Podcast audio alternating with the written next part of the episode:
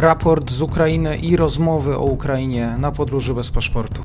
Dzień dobry wszystkim słuchaczom. 5 maja, kolejny dzień, 71 dzień rosyjskiej inwazji na Ukrainę. Informacje tradycyjnie przedstawi Michał Marek. Dzień dobry.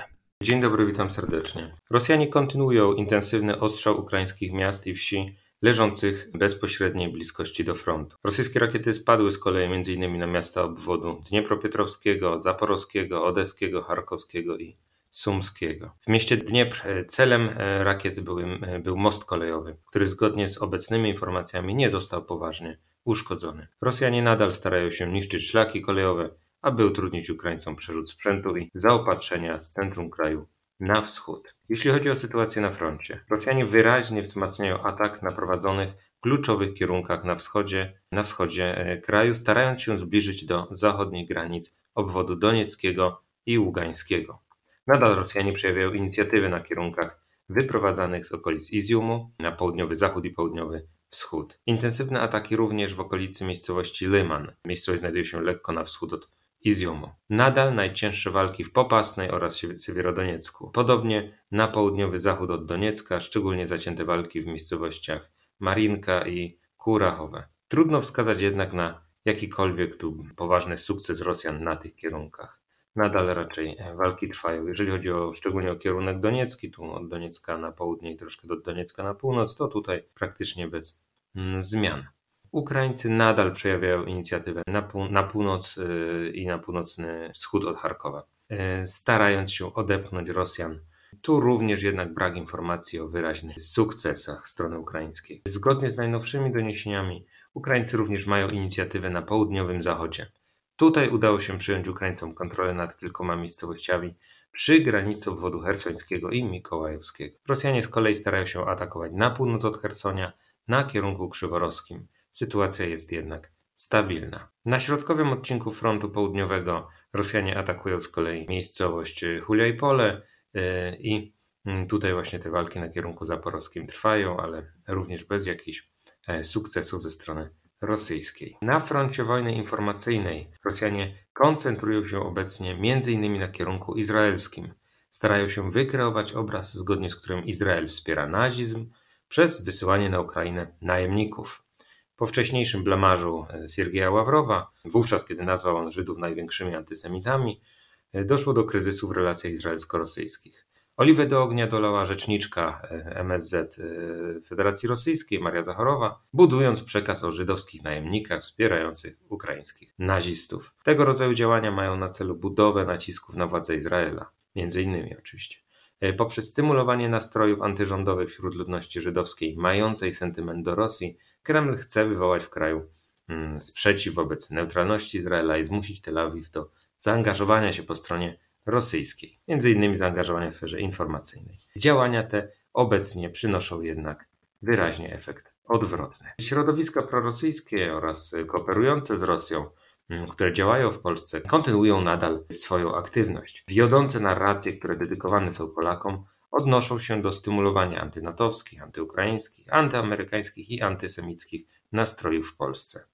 Akcent stawiany jest ponadto na deprecjację obrazu Wojska Polskiego oraz instytucji państwa polskiego.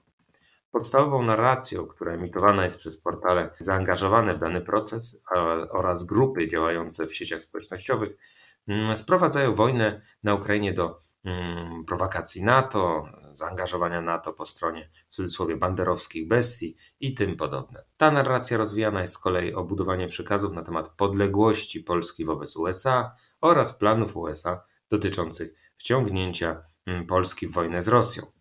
W obrazie tym wybiela się Rosję, tworząc z niej mm, w cudzysłowie ofiary agresywnego NATO oraz oskarża się władze Polski i USA o celowe dążenie do mm, zniszczenia Polski. Czy to przez wciągnięcie w wojnę, na przykład sprowokowanie uderzenia atomowego na Warszawę, lub oskarża się władze RP i USA o celową ukrainizację Polski, tak aby zniszczyć wszystko, to, co polskie. No oczywiście stać e, ma za tym rząd wszechświatowy, masoni, Żydzi i tym podobne. E, jednym z elementów tych działań jest stymulowanie w Polsce właśnie antysemityzmu, aby, do, aby doprowadzić do sytuacji, w której marginalna grupa e, przesiąknięta osobami kooperującymi z Rosją przeprowadzi antysemicką manifestację czy, czy też atak na jakiś obiekt związane z kulturą żydowską. Co będzie można już przedstawić później w rosyjskich i prorosyjskich mediach poza granicami Polski jako przykład polskiego faszyzmu i antysemityzmu.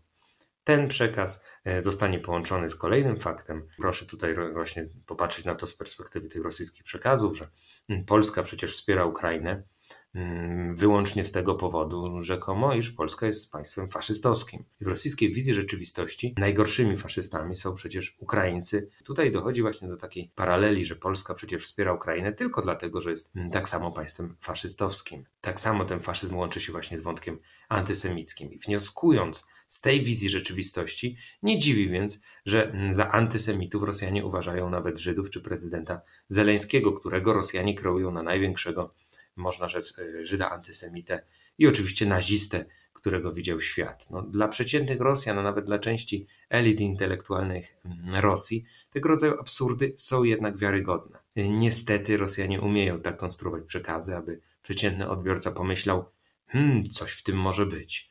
No, a to już wystarczy do tego, aby osoba podatna na dezinformację została choć częściowo uformowana w stronę korzystną dla Kremla, to znaczy w stronę umożliwiającą wykorzystanie jej w sposób bierny lub czynny do wzmacniania działań dezinformacyjnych Kremla w sieci czy też w środowisku domowym. No, chodzi już tutaj bezpośrednio o mm, spowodowanie, że dana osoba będzie szerzyć przekazy dezinformacyjne odnoszące się do treści konspiratorskich, czy to dotyczących COVID-19, czy szkodliwości 5G, czy rzekomej odpowiedzialności E, NATO za wojnę na Ukrainie. No tak Rosjanie starają się działać, w, między innymi w Polsce. Powracając do sytuacji na froncie, jest ona relatywnie stabilna, nie dochodzi do zasadniczych zmian. Inicjatywa w rękach Ukraińców jest na północy i południowym zachodzie, Rosjanie atakują na wschodzie i południowym wschodzie.